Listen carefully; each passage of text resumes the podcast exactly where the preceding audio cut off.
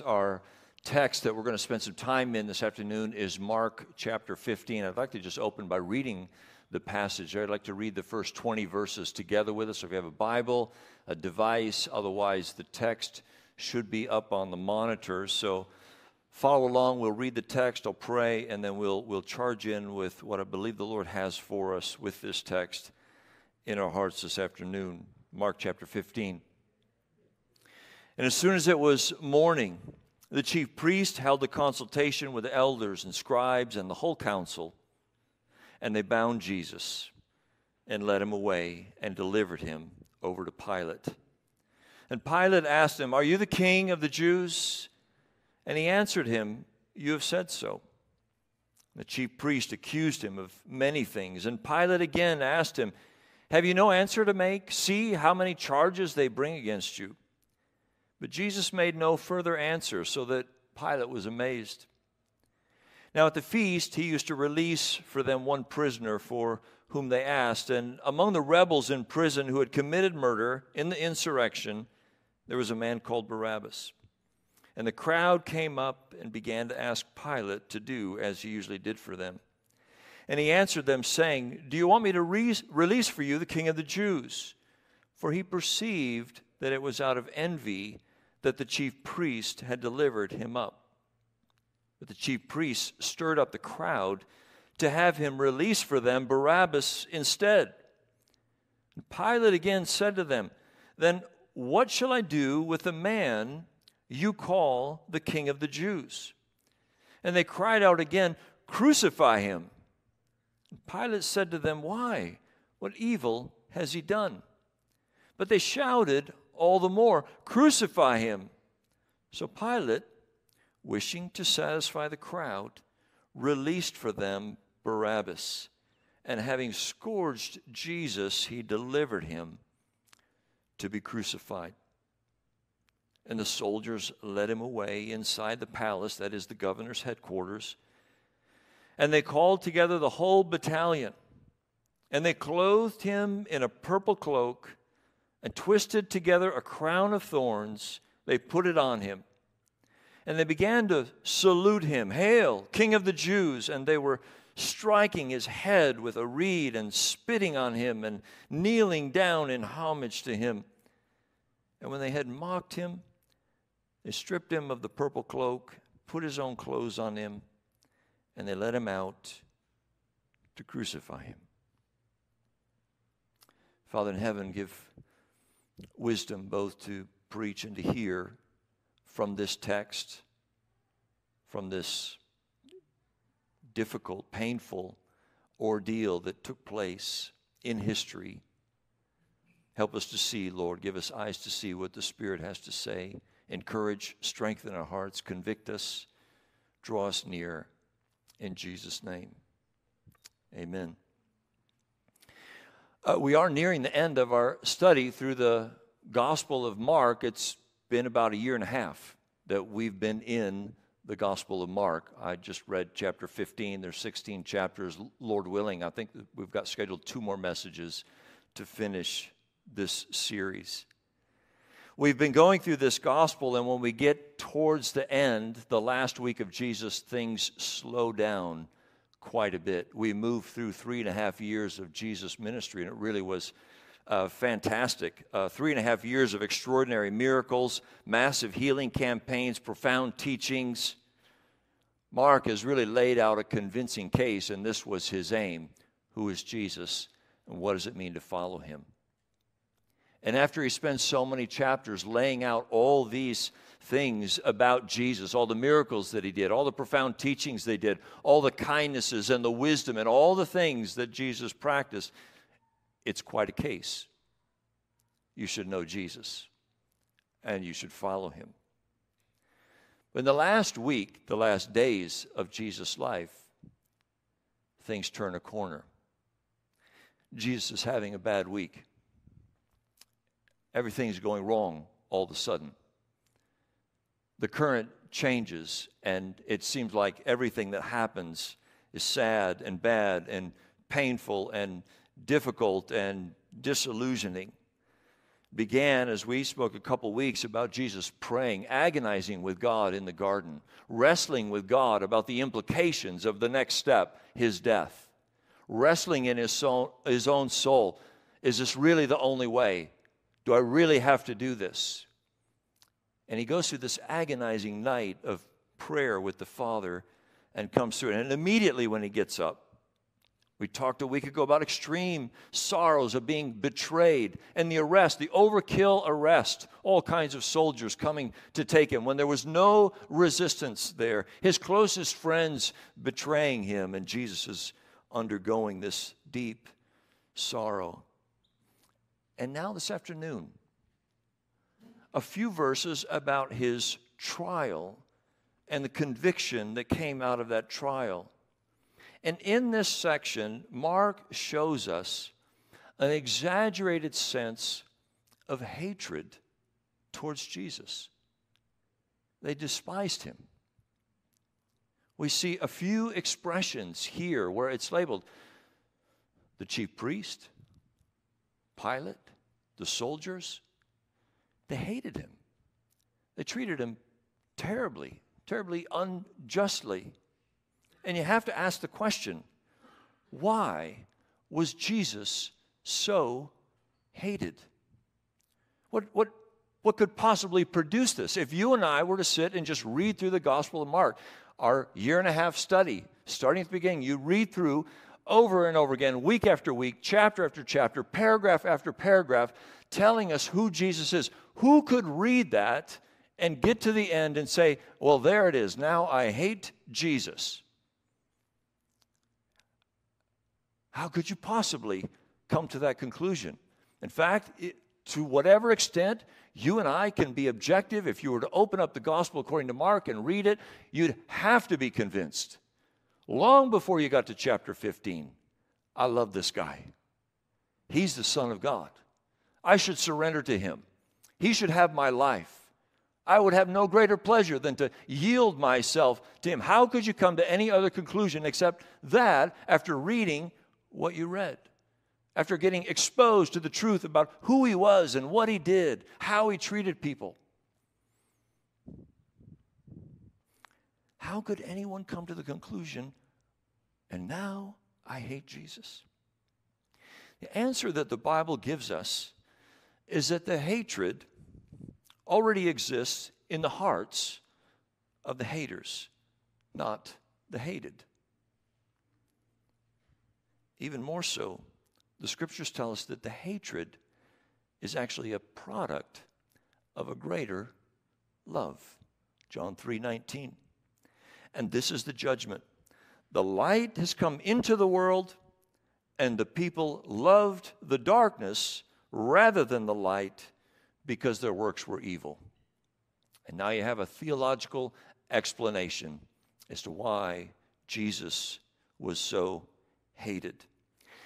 In our text, Mark lays out for us three examples of extreme hatred toward Jesus. And it helps us to see, it, he includes statements and comments that put the finger on the sins in the heart that produce, that grow into a hatred for Christ. We found out that the chief priests were driven by envy. We find out that Pilate was motivated by people pleasing and that the Roman soldiers were scoffers. It's unlikely that somebody in the room right now would say, I hate Jesus. It's possible, unlikely. It's also unlikely that any one of us in the room is not dealing very closely with envy, people pleasing, and scoffing. I want to make the case that these three sins in particular lead to hating Jesus. And you're going to get your back up with me right now and say, now, wait a minute. These are common sins that we all experience. And I don't feel any animosity towards Jesus, even though I struggle with envy and people pleasing and maybe a little scoffing now and again. I want to make this point. These sins, and in fact, all sins, if left to themselves, will grow up into and bring you to a place where you will have to hate Jesus. Point is, the closer Jesus gets to you, the more these things come to the surface in our lives. And if you're not willing to let them go, if you're not willing to own up, see them, confess them for what they are, surrender these things to the Lord, they will grow up and force you, put you in a position. Closer you get to Jesus, and one day you'll have to face him. And if these things remain in our hearts and grow to their fullness, we too, like the characters in our story here, will end up hating Jesus. All sin leads to hating Jesus. But, friends, the good news is the power of sin is broken in the cross. The warning is that these common sins have a very dangerous trajectory. Mark, in chapter 15, the first 20 verses, gives us both the seed and the tree, the beginning and the end of a few common sins that we all wrestle with, that we all deal with. And if we hold on to them, refuse to let them go, they will result in leading us down a path to the point where we will, too, despise Jesus. It's a shocking tale of just how deadly sin actually is and how desperate our need is. The good news is throughout this whole account, Jesus is completely aware of all this, knows this, knows this about them, knows about their need, knows about the trajectory of these sins. He is there bearing their hatred and doesn't miss a step, making his way to the cross, the place where a death blow can be dealt to the sins that are now coming against him and surrounding him. So let's look at each. First point, we had the envy of the chief priest. We know over the weeks and months that we've been doing this, the, the religious leaders, the chief priests, let's just make a category here the Sanhedrin, scribes, chief priests, they had this sort of growing conflict with Jesus throughout his ministry. And early on, back in chapter 8, verse 31, Jesus predicted that it was going to blow up one day. The Son of Man must suffer many things and be rejected by the elders and the chief priests. He predicted this. He saw it coming, knew it was going to come. It was necessary that it came. And when Jesus came into this festival, and on that first day, as we know of, cleansed the temple, that's when it really began to take hold. It was at that moment, it says, and they sought to kill him. Jesus kept getting closer and closer, and their hearts came up and up up to the surface to the point where if Jesus got so close, there was only one solution Jesus had to die. They could see that they were being displaced by Jesus. These guys, you can imagine, this is our turf. We're the religious leaders. We're the answer men. We're the people you come to. We're the counselors. We're the Bible scholars. We're the answer givers. We're the spokesmen for God. We want everybody's respect. We want people to come to us. And here comes Jesus. And all of a sudden, the crowds are going there. And he's different from them. And they recognize it. And the chief priests recognize it. And we see envy. Oddly enough, it was Pilate that identified it, which just goes to show you you don't have to be a godly person to discern sin. You don't have to be a noble person to pick it out. This is the funny thing about sin. And if you're a parent with young children, you know this frustration. You don't have to be mature to label sin, to identify.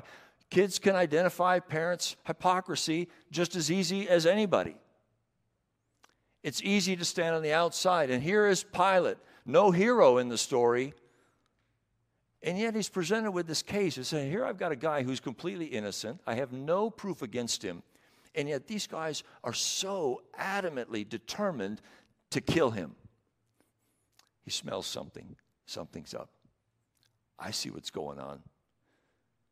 Old thing called envy. He perceived that it was out of envy that the chief priest had delivered him up. The sin of envy. The very beginning of the Bible, immediately after things go wrong in the Garden of Eden, the very next episode, Genesis chapter 4, the first time the Bible uses the word sin, we have a flare up of envy that ends in murder. The story of Cain and Abel. I read you a little bit from one of my favorite books. Cornelius Plantinga is not the way it's supposed to be. The book group's going through it now. I jumped ahead a little bit. A little bit about envy. First, he'll just give you a little synopsis of the Cain and Abel account from the scriptures. In the course of time, Cain brought to the Lord an offering of the fruit of the ground, and Abel, for his part, brought the firstlings of his flock, their fat portions. And the Lord had regard for Abel and his offering, but for Cain and his offering he had no regard. So Cain was very angry. The Lord said to Cain, Why are you angry? And why is your countenance fallen? If you do well, will you not be accepted? And if you do not do well, sin is lurking at the door. Its desire is for you. You must master it. Cain said to his brother Abel, Let us go out into the field. And when they were in the field, Cain rose up against his brother Abel and killed him. Plantinga goes on to comment In this terse and cryptic story, the crime is murder and the motive is envy. Something has gone wrong with Cain's worship of God. It, it hadn't worked, it didn't take. And Cain had gotten angry, not puzzled. He had gotten angry, not humbled.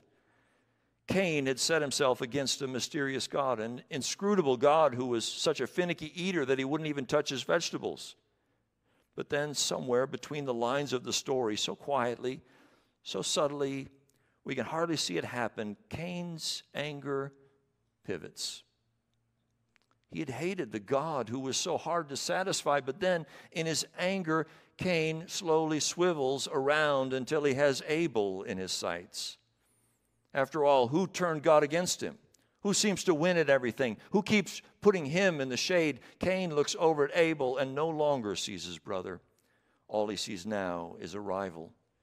Not somebody to love and lift up, but somebody who needs to be cut down to size. Who does Abel think he is? Where does he get off? Why does he always make people feel like losers? A poisonous little fire is eating Cain's innards. And his terrible conclusion is that only his brother's blood can put it out.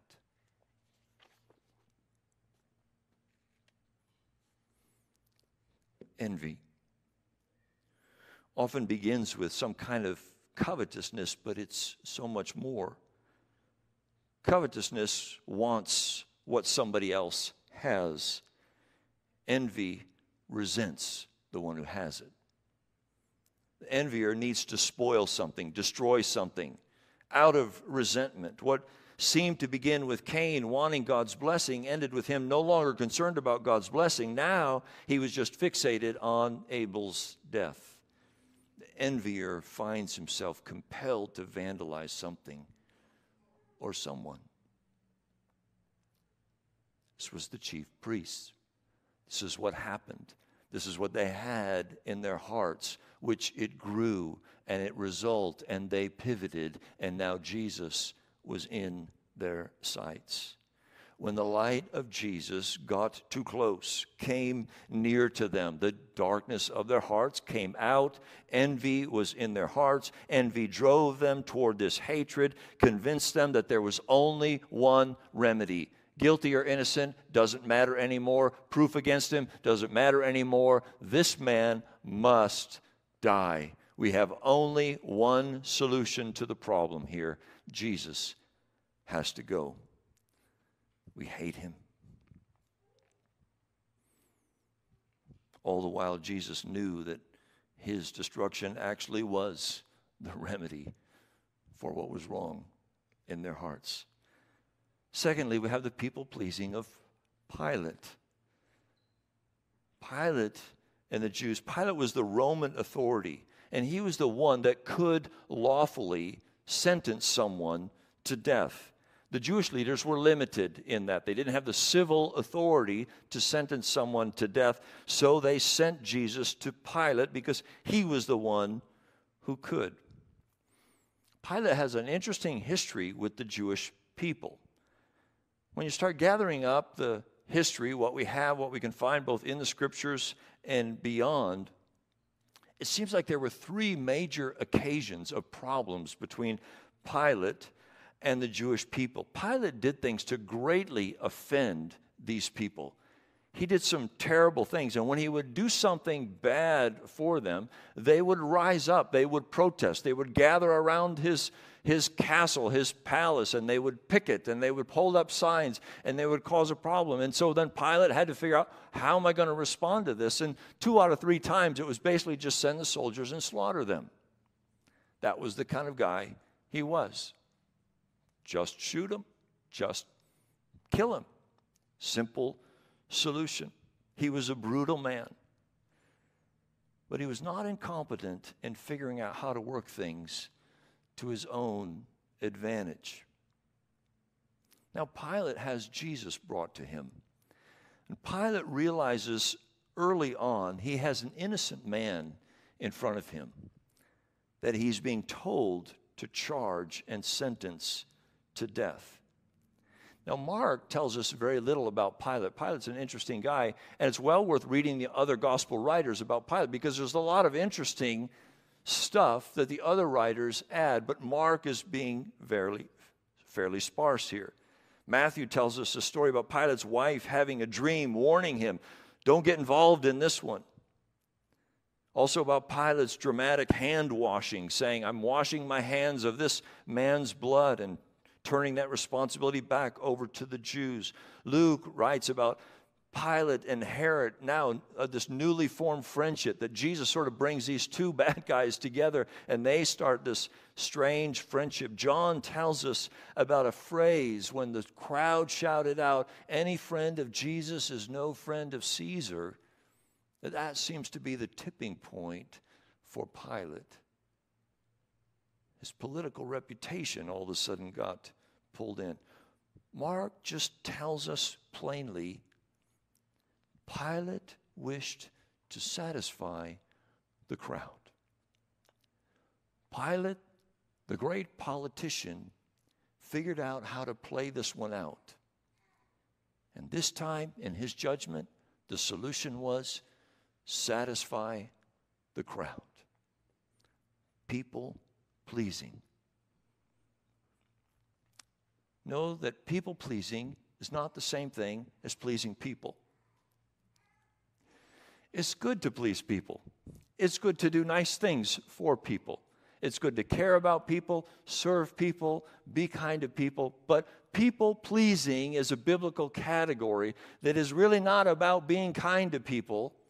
It's about using people. It's about feeling compelled to do what people want because you want something from them or you're afraid of something about them. And so now your perception of them, your fear of them, causes a desire, an inordinate desire, a sinful desire to please them in order to avoid something you don't want or to gain something that you do want. It's a heart that's motivated to please others for selfish reasons. And this will always, in time, lead us down a path where we will have to result in hating Christ. Notice how Pilate's decision had absolutely nothing to do with Jesus, only his own heart. When that darkness of needing to please others is in our hearts, there's no room for the light of Jesus to come in. he will need to be cast aside. He will need to be ignored. He will need to be condemned. He will need to be hated in order for us to please the crowd. If pleasing people holds the sort of throne room of your heart, influences your life, dictates your actions and your words, then there's no room for this Jesus to sit in that seat. You are stuck, you are, you are bound, you are crippled, you are handcuffed to having to please others. People pleasing, fear of man are two sides of the same coin. They're really talking about the same sinful tendency that you and I all wrestle with from time to time. I'm compelled to please you because I'm afraid of something. I'm compelled to please you because I want something from you. Could I pull out and just ask you a few self evaluation questions? I'm assuming there's not a person in the room that does not struggle to some extent with people pleasing and the fear of man. Does peer pressure, what I think others will think, play a significant role in your decision making? Are you often overcommitted, often inclined to say yes when it's unwise, or afraid to say no because it might displease someone? Do you experience an unusual need for praise from others? Or are you often crushed by criticism or even just honest feedback in your life? Is it too much to bear that somebody has some input for you or even a sinful criticism? Does it crush you? Is it too much to bear? Do you often find yourself automatically apologizing almost before you even think about what you're apologizing for? Is it your kind of gloss over, cover up? I'm sorry. I'm sorry. Can we just shut down the conversation because I'm sorry? You don't need to say anymore. I don't want to hear anymore. I'm sorry. How effective is your desire to avoid conflict? Okay, I'm assuming every one of us would like to avoid conflict to some extent. There might, there might be one or two of you that's like just loves it. Give me a conflict any day, I'll take it. You are the exception. Most of us, to one degree or another, would opt any day of the week out of conflict, not into it. But the question is this how effective is that desire in your life? Is it so effective that when a conversation is necessary, your desire to avoid conflict wins the day, makes the decision, is the deciding factor, sits on the throne, has the place of Jesus in your heart. Mark wrote his gospel in order for us to know who Jesus is and to know what it means to follow him. But we will never know him, nor will we ever follow him rightly if our hearts are stuck on pleasing others. You cannot fully recognize who Jesus is. You cannot rightly surrender yourself to him and follow him if in your heart resides this thing that is unshakable and you're so committed to that we have to please others. Christianity doesn't grow in that kind of ground, in that kind of heart. Jesus cannot have the rightful place in our hearts if the crowd is already sitting there. Fear of man, the Bible says, is a snare. And that describes the reality of this sin. We are ensnared, we are held captive, we are caught in a trap, we are not free.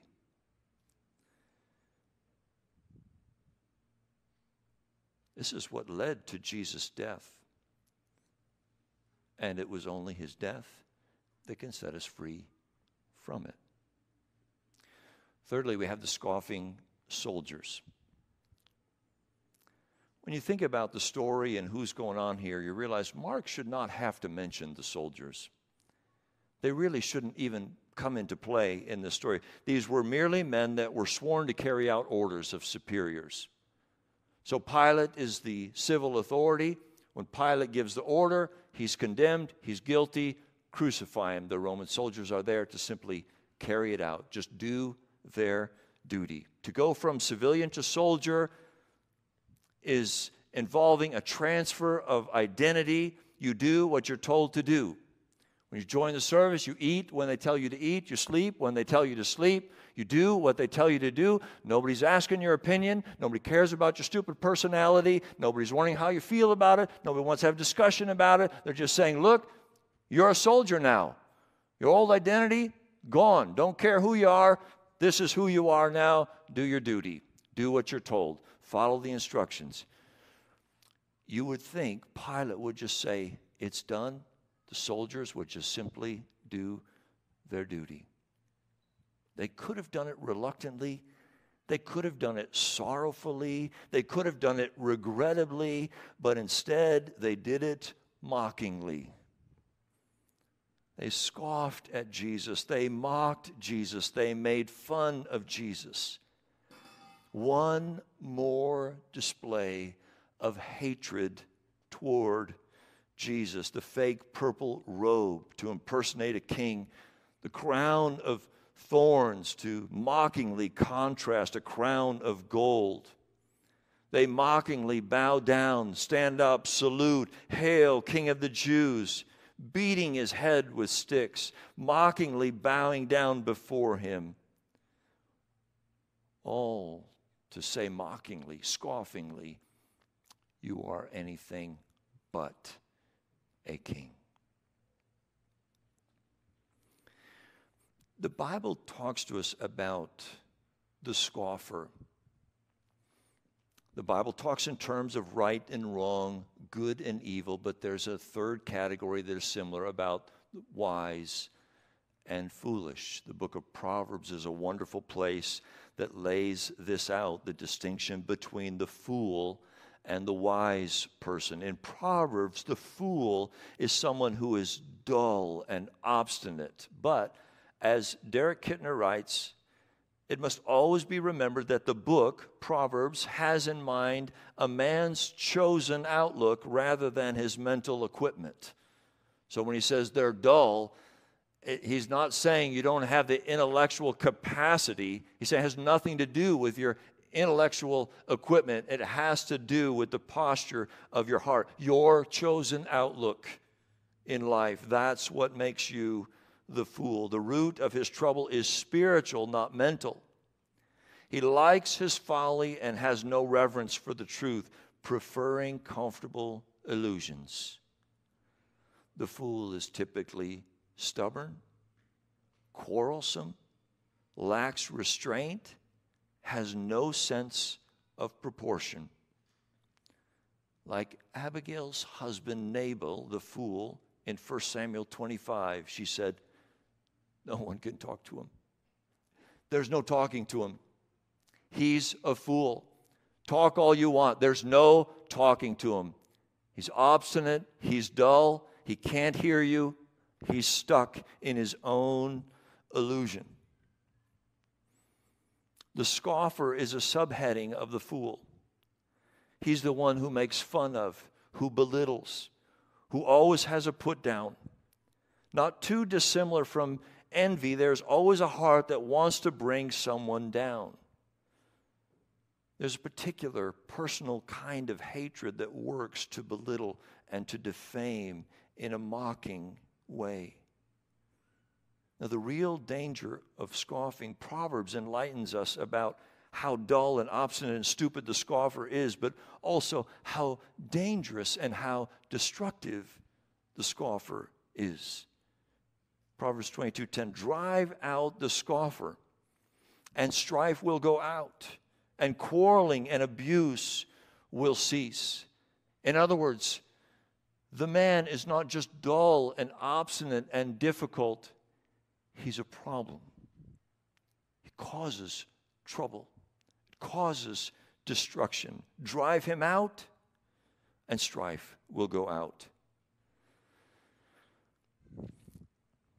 Here's the thing we got Roman soldiers. You and I could go hang around in the barracks of the Roman soldiers. We could listen to all the guy talk, locker room talk, all the crass joking, all the ribbing, all the whatever, and all the distasteful whatever is going on in the barracks. And most of us would walk through and just think, it, it's no big deal. It is what it is. That's what guy soldiers do, right? When they get alone in the barracks, crass talk, dirty jokes, what, what, whatever, whatever. You don't think much of it. But, but here's, here's my point. When that's in your heart and Jesus starts getting close, when the light comes and it presses on the darkness, and all of a sudden the reality of the heart comes up to the surface. And what might seem like meaningless joking in the locker room, now all of a sudden, Jesus is there. And this unique kind of hatred comes out.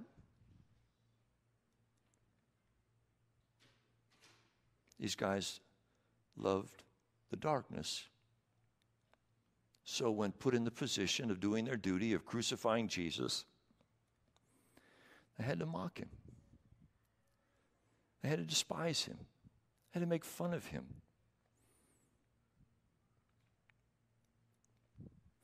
Amazingly, just across the page in your Bible, one of them has a change of heart. Beautiful story of redemption. Jesus dies, breathes his last, and one of these Roman soldiers was standing right there, and all of a sudden it dawns on him. And he says, Surely this man was the Son of God.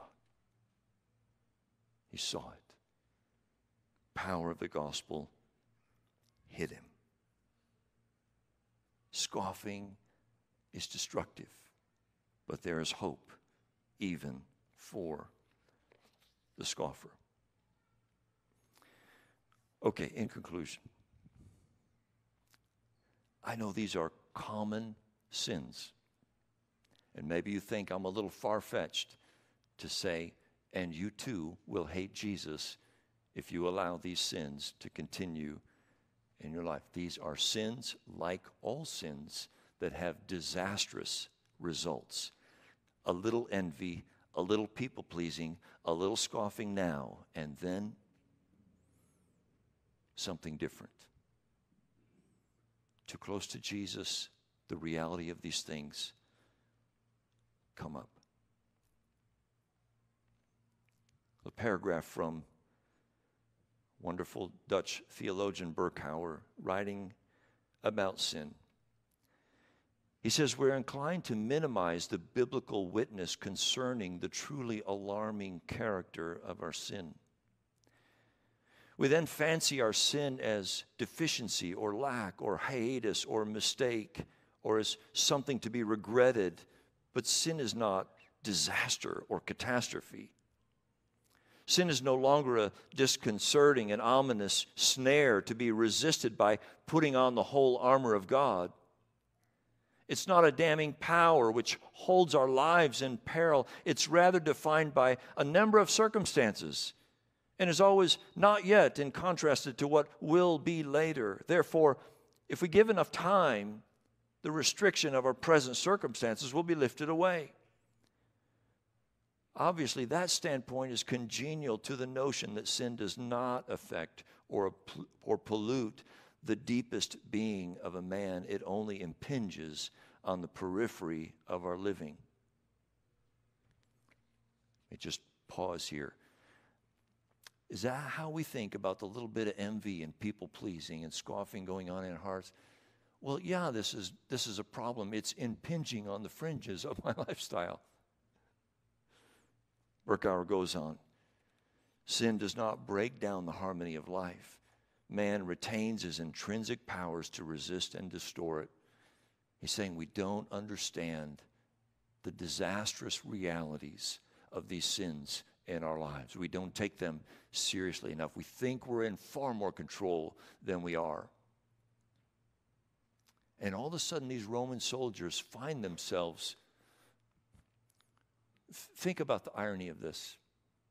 The one who created the universe, who spoke it all into being. The one who has full authority over all things, who talks to wind and waves, heals diseases. Demons flee from him, has all this authority. And here are these soldiers mocking and ridiculing this man joking with him as if he really is some kind of king when he really is the only king of all kings.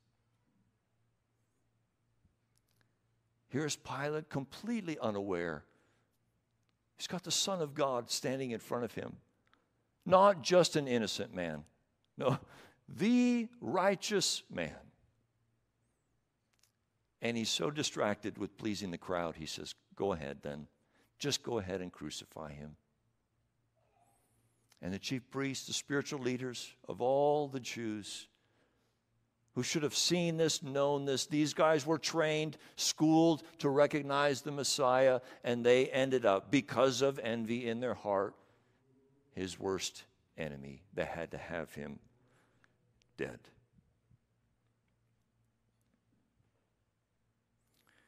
When Jesus gets too close, our hearts get exposed. And things in our hearts get revealed and we begin to see. And that scenario is difficult. It's, it's difficult when light, when righteousness comes into my life and what's not right in my heart gets exposed. And that scenario, just to that point, in and of itself, could lead a person to think that Jesus came into the world to condemn the world the light shining in my life makes me feel condemned. I get too close to Jesus, initially, it feels like I'm being condemned. The light is exposing something, and there's a there's a pain, there's a struggle, and there's a resistance there. And you could, at this moment, be inclined to come to the conclusion I guess Jesus came into the world to condemn us, to show us what was wrong with us, to tell us how bad we are. But that conclusion would be entirely wrong. And I have just one word to say to contrast that Barabbas. Barabbas. There's one more guy in the story. There's one more guy in the account. The prisoner, the guilty man, the one who was already tried and already condemned, the murderer, the insurrectionist, who was in prison and destined to be crucified. The one person everyone already knew was a criminal. And now we have the entire gospel, the entire Bible played out in this little scenario of these two men. Two men, one guilty, the other innocent. One will die, the other will go free. Who will it be?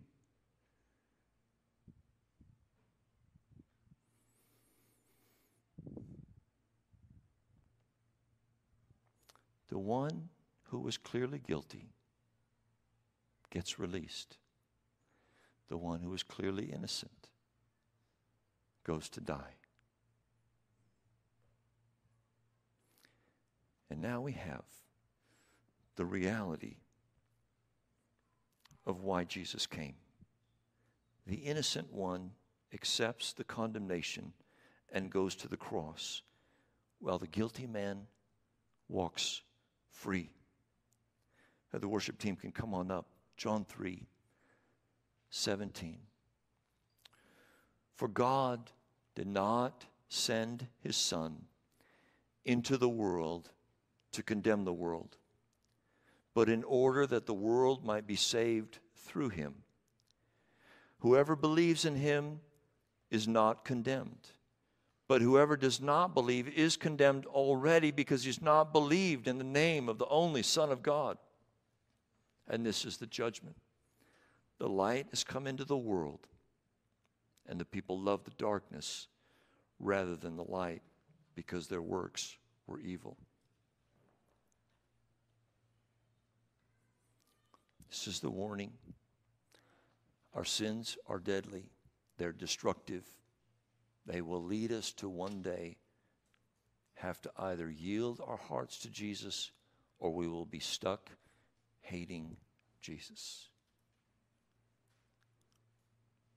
The call is to repentance. The call is to be amazed at God's grace. This is why Jesus died. This is why he withstood all the hatred, all the sorrow, all the agony, and walked all the way to the cross and drank that cup so that you and I could be free. Let's stand.